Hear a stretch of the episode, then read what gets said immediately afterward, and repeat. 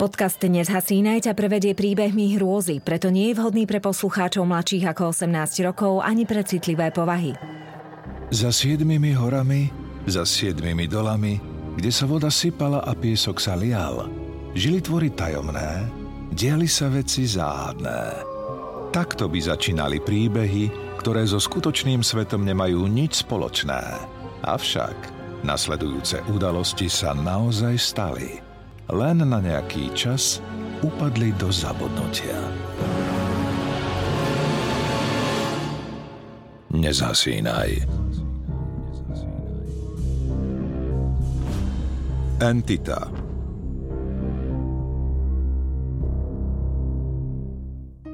Doris Biterová nie je perfektná matka.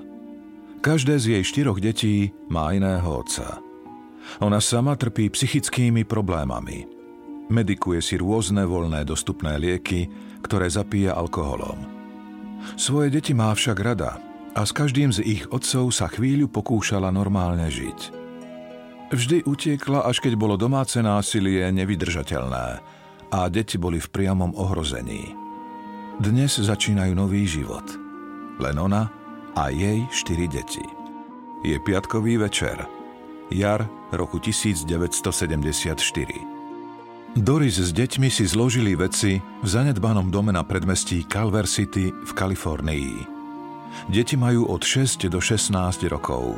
Starší sú chlapci, najmladšie je dievčatko. So svojou mamou zažili rôzne veci, ale to, čo ich čaká v tomto dome, zmení ich osudy navždy. Dom je v príšernom stave. Ale to je pre Doris nepodstatné. Bývanie je zadarmo. Ostanú. Ostanú, kým ich nevyhodia. Mama, strecha nad zadnou izbou je deravá ako rešeto. Príde najstarší syn Brian oznámiť po obliadke. Tak zadnú izbu nebudeme používať, povie Doris. Všetci do spacákov a dovi zajtra. Deti sa rozdelia do zvyšných izieb a zalezú. Doris si pre seba vybrala tú najmenšiu, pri kuchyni, iba so starou posteľou a rozeganým stolom. Nezáleží jej na tom, ako izba vyzerá. Je to útočisko. Keď sa ozve zaklopanie na hlavné dvere od domu, Doris v sebe má už pol fľaše lacného vína.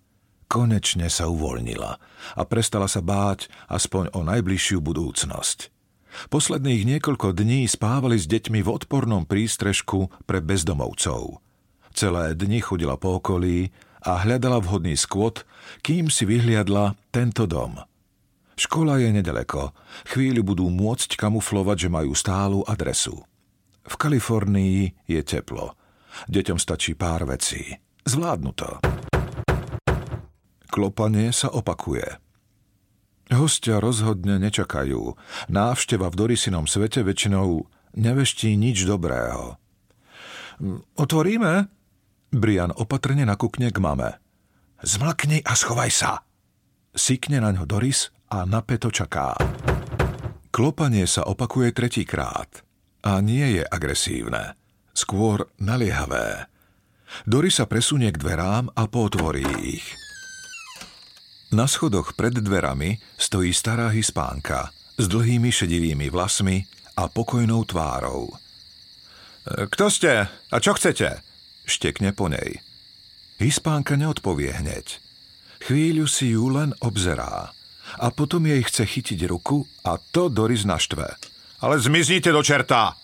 Chce zabuchnúť, ale hispánka vsunie nohu do dverí. E, neostať v tomto dome, Biela žena, šeptá lámanou angličtinou. Tento dom byť zlý, zlý duch všade. Toto miesto prekliaté. Dorite aj s bláznivými ženskými. Vypadnite! Zúkne Doris po žene. Hispánka sa nenechá vyviesť z rovnováhy a povie vetu, na ktorú bude Doris Biterová neskôr často myslieť. Ja tu žiť dávno. Zlý duch tu mať bránu. Veriť mi. Povie tajomná návšteva a zmizne v tme. Keď na druhý deň deti odídu do školy, Doris sa venuje hľadaniu práce. Otvorí noviny a krúžkuje pracovné ponuky. Nemá vzdelanie, no má rôznorodé skúsenosti. Jeden inzerát ju zaujme. Práca v knihkupectve. Predstavuje si seba medzi knihami a ľuďmi, ktorí radi čítajú. Takíto ľudia nechcú mlátiť svoje ženy, hulákať na nich, ani im nadávať. Hmm, tam by som chcela pracovať, pomyslí si Doris. Keď ju o pár dní do knihkupectva príjmú, je nadšená. Bude pomáhať s vybaľovaním tovaru. Vypýta si zálohu, deťom kúpi nové oblečenie, pizzu na večeru a sebe dve fľaše vína. E, mám prácu, povie deťom. Ak vydržím niekoľko mesiacov, možno si na jar nájdeme ubytovanie s tečúcou vodou. Deti sa tešia. Už dávno svoju mamu nevideli takú vyrovnanú. tú noc Doris urobí chybu, ktorú bude ľutovať až do konca života. Z tašky vytiahne drevenú škatuľu s obitými rohmi, ktorú so sebou nosí už roky. V škatuli je jej doska Vujja, ktorú dostala za pol fľaše džinu od akéhosi somráka. Doris nevie o jej pradávnej histórii. Netuší, že je to staroveká špiritistická tabuľka a tiež brána do iných svetov – Vie, že by cez ňu nemala komunikovať sama. Nie je to bezpečné. Ale tento pokyn vždy ignorovala. Pre ňu je okultistická doska najlepšia kamarátka, mentorka, matka i otec. Odkedy sa ako tínedžerka naučila cez dosku komunikovať s duchmi, vždy sa ich pýtala na radu. Doris položí dosku na stôl, zapáli dve biele sviečky, naleje si víno prsty jemne položí na ukazovadlo. Zhlboka sa pred rituálom nadýchne. Skoncentruje sa a ako vždy položí tú istú prvú otázku. Je tu v miestnosti nejaký duch? Ukazovadlo je chvíľu mlkvé. Doska sa musí ešte rozohriať. Doris zopakuje otázku – a špička plážety sa pod jej prstami jemne zachveje. Posúva sa smerom k znaku slnka. To znamená, že v miestnosti je prítomná dobrá psyché. Doris sa sústredí a vysloví prvú otázku. Prosím o odpoveď. Máme zostať na tomto mieste? Bude sa nám tu dariť? S napätím pozoruje písmená abecedy vytlačené na dreve. Očakáva, že sa plánžetka pohne smerom k písmenám tak, aby vytvorila odpoveď áno alebo nie. Ale ukazovadlo sa nehýbe. Namiesto toho začne blikať žiarovka a vydávať nepríjemný bzúkot. Doris prejde po chrbte mráz. Toto nie je dobré. Podvedome cíti, že sa niečo zlé deje. Vie, čo musí urobiť rýchlo prstom posunúť planžetku na znak s Bohom. To dá nepokojnému duchovi znamenie, aby v pokoji odišiel. Ale Doris to už nestihne. Ukazovadlo sa začne chvieť a v zápetí jej spod prstov samo vystrelí. Opustí znak slnka a prejde samovolne na znak mesiaca. To je znak, že v miestnosti je zlý duch a treba komunikáciu okamžite ukončiť. Doris vyskočí na rovné nohy. V panike zhodí dosku zo stola a v tej chvíli do nej akási sila sotí s takou vervou, až zbúra stoličku. Vzduch v izbe zhustne a pod žiarovkou sa začne formovať zelené, nehmotné teleso. Niečo podobné Doris ešte nikdy nevidela. Leží na zemi ako omráčená a od strachu sa nedokáže ani pohnúť. Zelená hmota zapulzuje, vrhne sa smerom k Doris a zo svetla sa vynoria malé ruky. Schmatnú ju za krk a neúprosne ju začnú škrtiť. Doris bojuje, chrčí a dusí sa, ale zovretie nepoľavuje. Už by takmer stratila vedomie, keď tlak na krk zoslabne a hmota zmizne. Doris lapá po dychu. Keď sa upokojí, zhlboka sa nadýchne a zacíti v miestnosti odporný pach spáleniny. Schytí do rúk fľašu vína a hltavo sa napije. Presvieča samú seba, že to všetko bola ilúzia, halucinácia. V tom ale zazrie svoj odraz v malom zrkadle na stene. Ústrne. Na krku má podliatiny. V tvare stôp po prstoch dvoch malých rúk. Ráno deti nájdu matku ležať omámenú na zemi a pri nej škatulku od liekov, prázdnu fľašu a dolámanú špiritistickú tabuľku. Keď sa ju snažia zobudiť, ani neotvorí oči. Len bľaboce o tom, že ju v noci škrtil zelený duch. Deti sú zvyknuté aj na horšie výjavy. Často mamu zbierali zo zeme opitú, dobitú, omámenú drogami, bľabotajúcu nezmysly. Dvaja starší synovia ju uložia do postele. Najmladší jej uhladí vlasy a cérka ju prikrie. Nepripisujú tomu zvláštny význam. Vedia, že sa pozbiera. Doris si v nasledujúcich týždňoch neraz spomenie na starú hispánku. Keby ju len nevyhodila z domu, keby sa jej spýtala, o čom to hovorila. Doris okultistickú dosku síce vyhodila, ale ani to nepomôže. Od toho večera, kedy ju napadol zelený duch, sa v dome začali diať zvláštne veci. Zelenkavá hmota sa síce nevráti, ale útoky sú na dennom poriadku. Na Doris kedykoľvek niečo padne. Zničená kuchárska kniha ju buchne zozadu do hlavy. Keramická misa na cestoviny jej vletí pod kolená a podrazí jej nohy. Nefunkčný kovový luster ju takmer prizabije.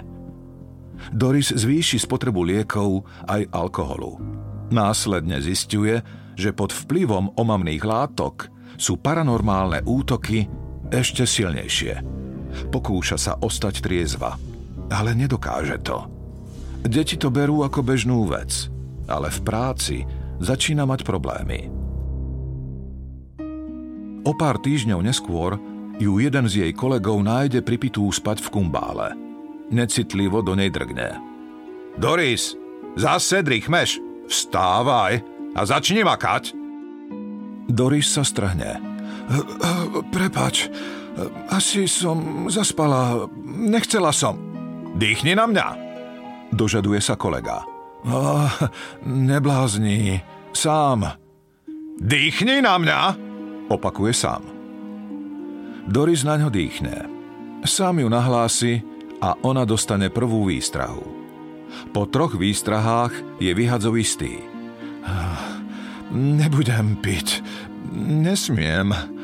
Zvládnem to, hovorí si Doris. Pre deti, pre našu budúcnosť Musím, musím to zvládnuť, šepká si. Na pár týždňov prestane piť úplne a lieky užíva len občas. A zaberie to. V práci sa situácie upokojí a keď je triezva, šialený duch ako by sa stiahol. Vzduch v kuchyni alebo v jej izbe sa občas zachveje. Pach spáleniny cíti takmer stále, ale predmety prestanú lietať a nové modriny nepribúdajú. Doris je na seba hrdá, ale pokoj v dome nepotrvá dlho. Večera! Večera! kričí na deti Doris a snaží sa naservírovať pizzu na plastové taniere tak, aby to vyzeralo príjemne. V tej chvíli sa ale kuchyňa naplní iskrením. Papierová škatuľa sa vznesie, tresne do steny a zvyšok pice sa rozmaže po sivej maľovke – Deti sú v šoku. Kryte sa! Vykríkne Doris na miesto vysvetlenia, keď sa do vzduchu vznesie smaltový hrniec a letí smerom k Brianovi. Deti vreštia. Hrniec zasiahne utekajúceho Briana do nôh a chlapec spadne. Súrodenci sa krčia v kúte a Brian chce od mamy odpovede. Chce vedieť, čo sa to práve stalo. Ja, ja neviem, neviem. Niečo som privolala, keď sme sa nasťahovali. Niečo, čo tu čakalo. Doris viac povedať nestihne, pretože v tej chvíli sa hmota sformuje. Nad stolom sa vytvorí obrys ľudského torza bez hlavy. Doris je ako zhypnotizovaná. Nie, to nie je ten zelený duch, ktorý už krtil. Tento je nový pulzuje v neónovo-žltej farbe. Deti viac neváhajú. S vreskotom vybehnú z kuchyne a zamknú sa v izbách. Od tej večere útočia na Doris vždy dvaja duchovia. Zelený a žltý. Obaja malí, rýchli a zlomyselní. Formujú sa z akejsi hmloviny, väčšinou do tvaru ľudských trupov bez hlav. Keďže ich agresivita jej pripomína chlapov, s ktorými žila, Doris ich považuje za mužov. Ale možno to nie sú muži. Možno sú to len diabolské hmloviny, vynárajúce sa z priepasti vekov. Keby po niekoľkých týždňoch nemala telo samú modrinu, Doris by tentokrát pripustila, že naozaj šalie. Modriny tam ale sú. Na krku, na rukách, na chrbte, niekedy stopa facky na lícach. Na koho sa obrátiť? Obchádza susedov a pýta sa na starú hispánku. Nikto o nej však nikdy nepočul. V knihkupectve ukradne veľkú knihu o paranormálnych javoch a konečne sa snaží pochopiť, čo sa jej to celý život dialo. Vždy bola senzitívna. Vedela, že vníma veci, ktoré sú pre ostatných neviditeľné. A, si švihnutá, bláznivá, drbnutá, hovorili jej. V knihe sa dočíta, že takíto ľudia sa volajú telepati, že majú vedomie, ktoré sa dokáže napojiť na svety mimo bežnej reality. Dočíta sa aj, že nehmotné telá, ktoré jej ubližujú, odborníci volajú entity. Keď v práci odhalia, že kniha zmizla, Doris ide na koberček do kancelárie. Vedúca jej oznámi, že dostáva druhú výstrahu a chce vedieť, prečo to Doris urobila. Tá kniha bola príliš drahá, šepne Doris. Knihu za 50 dolárov si naozaj nemohla dovoliť. Vedúcej je Doris v podstate ľúto. Tuší, v akých podmienkach žije. Ponúkne jej číslo na sociálku, ak by potrebovala pomoc. Doris pomoc potrebuje, ale nie takúto. To netuší, že to najhoršie ešte len príde. Je piatok. Doris leží v posteli. Počúva, ako Brian v kuchyni varí a súrodenci sa snažia poupratovať. Po fiasku v práci je demotivovaná. Kúpila si krabičku barbiturátov. Dva už zapila pivom. Vedomie sa jej rozostruje. Izba s ňou začne plávať. Zavrie oči a zaviečkami sa jej začnú premietať útržky spomienok. Pôrod syna, útek z nemocnice s bábetkom na chrbte. Násilný sex pri smetiakoch na parkovisku, kde sa snažila vyžobrať peniaze. Obrazy sa myhajú a málo ktorý je radostný či veselý. Keď sa do spomienok v miesi známy pach spáleniny, Doris prudko otvorí oči. Nad jej posteľou sa sformujú dva staré známe prízraky. Zelenkavý a neonovo-žltý. Torzá sú úplne viditeľné, ale nehybné. Ako by na niečo čakali. Doris takmer nedýcha. Brniaci mozog načítava paranormálne signály ako rádiopríjimač. Entity sa rozostúpia a sformuje sa medzi nimi tretia. Trup a hlava muža v životnej veľkosti. Kto si? Stihne si ešte pomyslieť Doris. Potom fantómy zaškvrčia a vrhnú sa na ňu. Tie menšie jej pritlačia ramená o posteľ. Tá nová jej svalnatými ramenami začne roztláčať stehná. Doris jačí, kope nohami, metá sa, ale sila duchov je enormná. Entita ju priľahne celou váhou, roztiahne jej nohy a vnikne do nej. Nie pohlavným údom ako muž, ale celou silou, celou vôľou do nej vaginálne vnikne. Doris v rôze a v bolesti reve ako šialená a metá sa, až si trieska hlavu od lášku. Na krik vbehne do izby Brian. V ruke má drevenú nohu zo stoličky. Keď pochopí, na čo sa pozerá, vrhne sa na najväčší prízrak a začne doň búšiť. Torzo pustí Doris, zasyčí a vpáli do Briana. Chlapec padá. Hlava mu buchne o stôl a ostane ležať na dláške. Doris sa k nemu doplazí. Vzliká a snaží sa syna prebrať. Keď chlapča konečne otvorí oči, Doris sa bezbreho rozplače. Brian sa jej bojí opýtať, čo všetko sa vlastne stalo. A Doris mu to ani nechce povedať. Večer prvého znásilnenia uvoľní všetky diabolské sily v dome. Predmety lietajú bez varovania. Deti sú kedykoľvek sácané, hlava nehlava. Skrinky a okná sa samovolne otvárajú a zatvárajú. Brian vytvoril súrodencom kartónové štíty, aby sa mohli pohybovať po dome. Ich život je v chaotickom ošiali. Ale najhoršie sú príšerné zvuky z Dorisinej izby. Stony, krik a zvuky zápasu. Deti radšej ani nevyzvedajú. Ona nič nehovorí. Keď vládze, snaží sa nájsť riešenie, prepočítava úspory a číta inzeráty nielen na prácu, ale aj na prenájom. Dúfa, že nájde aspoň malý bytík, aspoň jednu izbu, kde by sa mohli cítiť v bezpečí. Musíme odtiaľto odísť. Keď sa nám podarí odísť, toto celé sa skončí. Opakuje deťom stále dookola. Nakoniec objaví inzerát na dvojizbový byt v susednej štvrti. Je lacný a má výhodnú polohu, lebo deti by mohli ostať v súčasnej škole. Nastrká nasporené bankovky do obálky, oblečie sa, nanesie si make-up a vyrazí. Keďže si ráno namiešala koktejl z liekov, je trochu omámená a tak vystúpi na nesprávnej zastávke. Kým sa stihne spamätať, feťák v kapucni jej z rúk vytrhne kabelku a zmizne s ňou v metre. Doris sa zrúti a niekoľko hodín plače na lavičke v parku. Šanca na presťahovanie padla. Nikto neubytuje matku so štyrmi deťmi bez zálohy a záruk – Kvôli krádeži opäť meška do práce a vedúca je už neúprosná. Tretia výstraha znamená prepustenie. Doris by jej mohla povedať, že ju mlátia a znásilňujú duchovia, ale vie, že vedúca by jej neverila. Poslednú výplatu si ukrie za podprsenku a rozmýšľa, nakoľko dní im vystačí.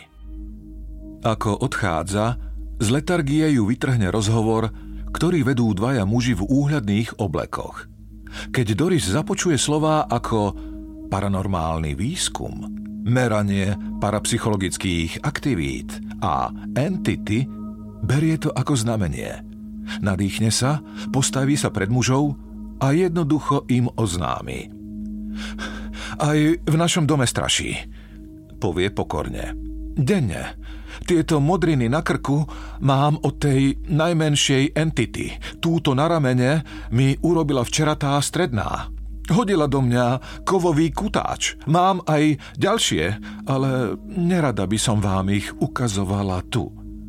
Doris v tej chvíli netuší, že muži patria k týmu doktora Berryho Taffa, ktorý vedie výskumný tím v parapsychologickom laboratóriu na Kalifornskej univerzite. Netuší ani, že tento tím má za sebou vyšetrovanie stoviek prípadov posadnutia duchmi a výskum poltergeistov.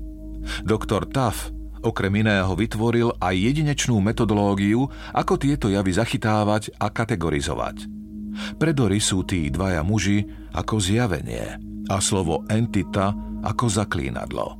Elegantní páni sa na ňu spočiatku pozerajú pohrdlivo – keď ale Doris uvedie mnohé farbisté detaily, typické pre paranormálne aktivity, presvedčí ich a pozvú na pohovor na univerzitu.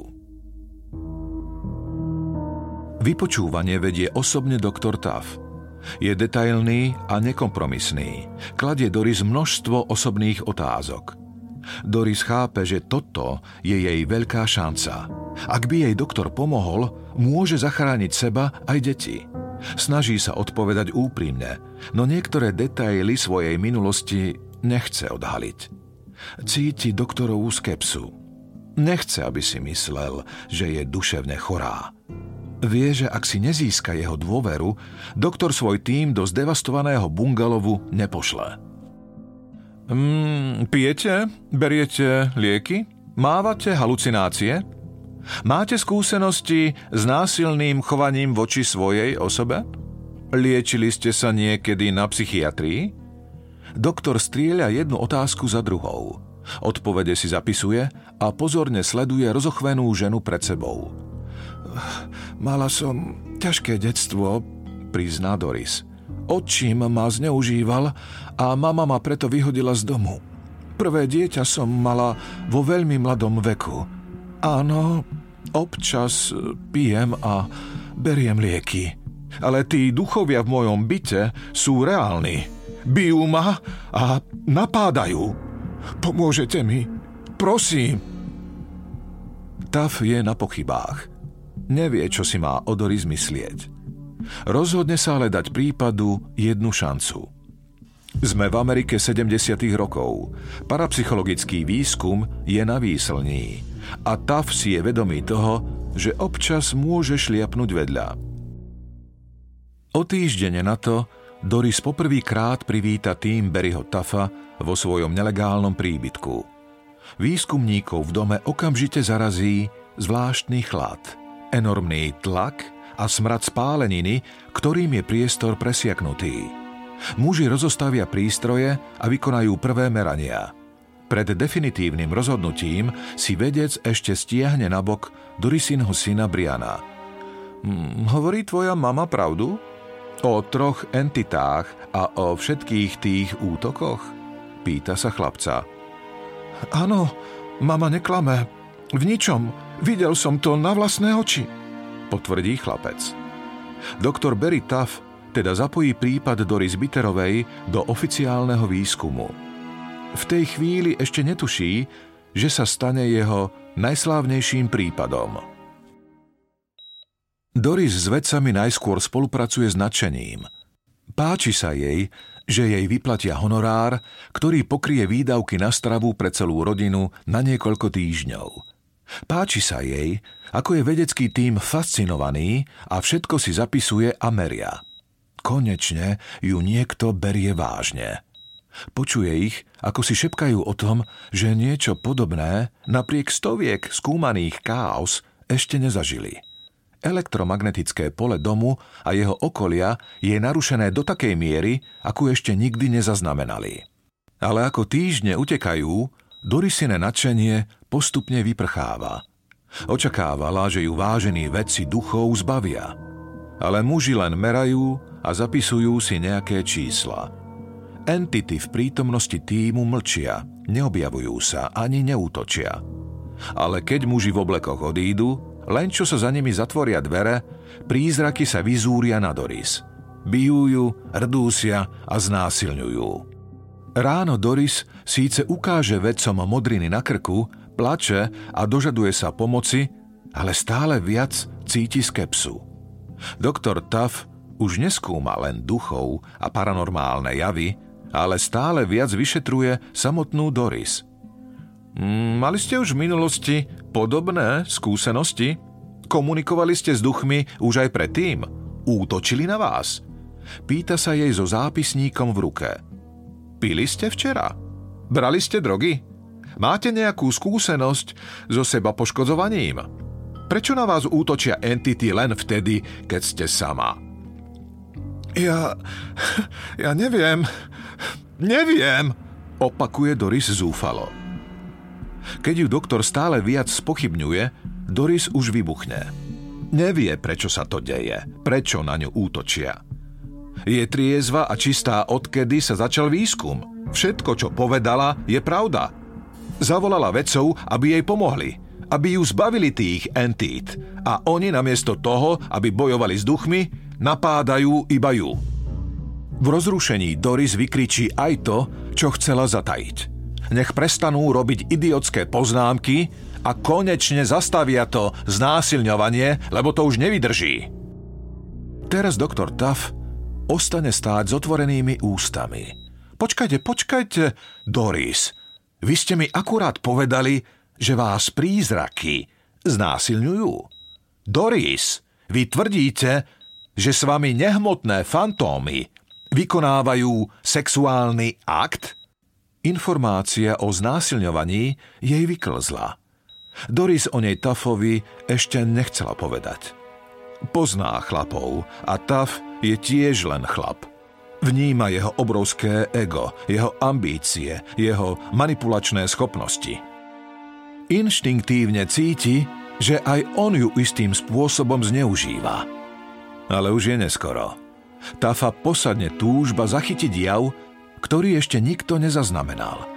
Samozrejme, že vie o nehmotných diabolských silách obcujúcich s ľuďmi, ale tieto prípady sú zdokumentované len v starovekých písomnostiach. Vedecky ich ešte nikto neskúmal. Taf chce byť prvý. Predstava, že zachytí znásilňovanie duchmi, ho posadne. Denne prichádza s novými nápadmi, ako by to mohli urobiť. Dory sa jeho nápady ale nepáčia. O čo viac stav nalieha, o to viac sa ona uzatvára. Zmiznite, vypadnite, už nevládzem! Kričí Doris na parapsychológa, keď sa ju pokúša presvedčiť na ten zásadný pokus. Iba všetko zhoršujete. Vôbec v ničom ste mi nepomohli. Ste telepatka. Máte obrovské nadanie. Je to váš dar aj prekliatie. Ale aby sme týchto duchov zastavili, musíte spolupracovať. Pomôžem vám zbaviť sa tých entít, ale najskôr musíme získať dôkaz o tom sexuálnom akte. Lebo ak je to pravda... Doris sa na Tafa hnevá. Vidí, aký je sebecký. A vníma, že v skutočnosti jej vlastne neverí. Bez ďalších slov si teda vyhrnie sukňu a ukáže Tafovi desiatky modrín na vnútornej strane stehien. Taf na ňu úžasnúto pozerá. Doris sa nakoniec ale presvedčiť nechá. Berry Tuff jej ponúkne gigantický honorár, ktorý ju aj deti na dlhú dobu zabezpečí. TAF zoženie aj ďalšie peniaze, najlepšie možné prístroje, zaplatí ďalších fotografov a kameramanov, ktorí sa špecializujú na zachytenie paranormálnych javov. Doris im dovolí, aby v jej spálni vytvorili niečo ako laboratórium. Miestnosť oblepia špeciálnymi fóliami, aby boli zvuk aj obraz čo najpresnejšie. Doris sa pokusu bojí, ale to nikoho nezaujíma. Nachystaný tým dennodenne čaká, aby zaznamenal úkaz paranormálneho sexuálneho aktu. Duchovia im ale akoby robili naprieky. Keď sú kamery zapnuté, v Dorisinej spálni sa neobjavia. Á, Musíš ich privolať, Doris. Musíš niečo vymyslieť, nalieha Tav. Musíš ich nahnevať, aby sme zachytili, čo ti robia. Aby sme mali dôkaz, že si to nevymýšľaš. Vyčerpaná Doris nakoniec siahne po overenej schéme. Už je jej všetko jedno. Je odhodlaná dokázať Berry Mutafovi svoju pravdu. V jeden večer si okolo seba rozloží lieky a alkohol – opije sa a nadroguje. Potom začne entity provokovať. Roztiahne nohy, zvíja sa. Vedomie sa jej rozostruje a mozog jej začne vibrovať. Prichádzajú. Cíti to. V izbe sa začne formovať zelenkavá hmla. V mihu sekúnd sa z nej vytvaruje mohutné torzo s mužskou hlavou. Ten tretí, najagresívnejší prízrak, polomuž, sa vznáša nad ležiacou Doris. Taf a jeho tým ani nedýcha. V zápetí sa zjavia aj tie ďalšie dva fantómy, bezhlavé, len s rukami. Doris znehybne. Pozerá sa veľkému torzu do očí. Fantómy zasyčia a už neváhajú. Dva menšie ju pritlačia k posteli a tretí nad ňou začne kmitať. Vniká do nej cez ústa, vagínu i análny otvor ako diabolská sila – Doris cíti strašnú bolesť, kričí, chce, aby to prestalo, reve. Ale muži sa len fascinovane dívajú. Nik jej nepomôže. Netuší, že jej syn Brian celý čas počúva za dverami. Vidí len, ako sa rozletia dvere, Brian vbehne do izby, šmarí jednu z kamier o zem a vrhne sa k mame. Chce ju odviesť z miestnosti. Entitám sa to ale nepáči. Začnú zúriť ako nikdy predtým. Predmety vzlietnú a svištia vzduchom. Každý, kto môže, sa vrhá na zem. Tav nevie, čo zachraňovať skôr, seba či drahé prístroje. Duchovia trhajú pásky a fólie zo stien, demolujú izbu, ľudia krvácajú a jačia. Len Doris rezignovane leží. Dokázala im to. Dokázala im svoju pravdu. Viac urobiť nemohla. Na druhý deň Doris zbalí seba aj deti a bez toho, aby dala Tafovi niečo vedieť, zmiznú z Kalifornie. Sklamal ju. rovnako ako všetci muži. Okrem Briana. Synovi nikdy nezabudne, ako sa za ňu postavil. Doris sa až o mnoho mesiacov neskôr dozvie, že napriek jej sebaobete sa týmu v ten večer nepodarilo z toho príšerného aktu zachytiť viac ako svetelný oblúk nad jej posteľou. Už ju to ale nezaujíma. Život Doris Biterovej je niekoľko mesiacov v podstate krásny. Má honorár z výskumu, nájde si prácu, bývajú v slušnom prenajatom dome. Osud ju však nechal iba vydýchnuť. Facka príde v jeden obyčajný májový večer.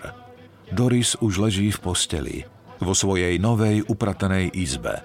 Deti vedľa pozerajú televíziu. Je príjemne unavená. Od odchodu z Calver City vôbec nepije. Dokonca začala cvičiť. Chce sa dobre vyspať. Jej ranná šichta v miestnom grillbare začína už od piatej. Zhasne lampu. Svetlo sa ale nevypne zaškvrčí a izbu naplní starý známy smrad spáleniny. Nie, nie, nie.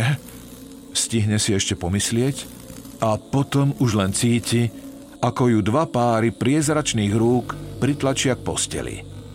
Zdvihne hlavu. Do očí sa jej škerí stará, známa, nehmotná tvár. Pár sekúnd na to svalnaté torzo roztrhne jej paplón na kusy.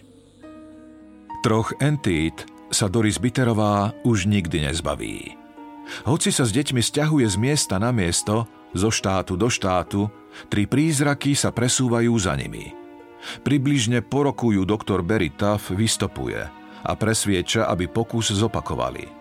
Tvrdí, že zohnal ešte kvalitnejšie prístroje, takže tentokrát jej ručí za úspech. Spolu dokážu svetu, že si nevymýšľala. Doris mu napľuje do tváre. Viac sa nestretnú. Doris zomiera vo veku 58 rokov na proklamovanú zástavu srdca a zlyhanie vnútorných orgánov, ktoré ale neboli lekársky potvrdené. Napriek tomu, že priame dôkazy verejnosti nikdy nepredložil, sa pre doktora Tafa stal Dorisin prípad najunikátnejším z celej jeho kariéry. Na základe Tafových zápiskov o Dorisinom prípade vyšla kniha a stala sa bestsellerom. Podľa jej príbehu vzniklo v roku 1982 aj hororový kinohit Entita. Kniha aj film zarobili milióny dolárov. Ale žena, ktorá sa stala inšpiráciou týchto diel, stržieb nedostala ani dolár. Zomrela chudobná a opustená. Pojem spektrálne znásilnenie ale navždy ostane prepojený práve s jej príbehom. Hypotézy o tom, čo sa Doris Biterovej vlastne dialo, sa dodnes rôznia. Pre niektorých to bola schizofrenička, pre iných unikátne médium. Viac by k tomu možno vedela dodať už len stará hispánka. Tu ale nikto nikdy viac nestretol. Nezhasínaj.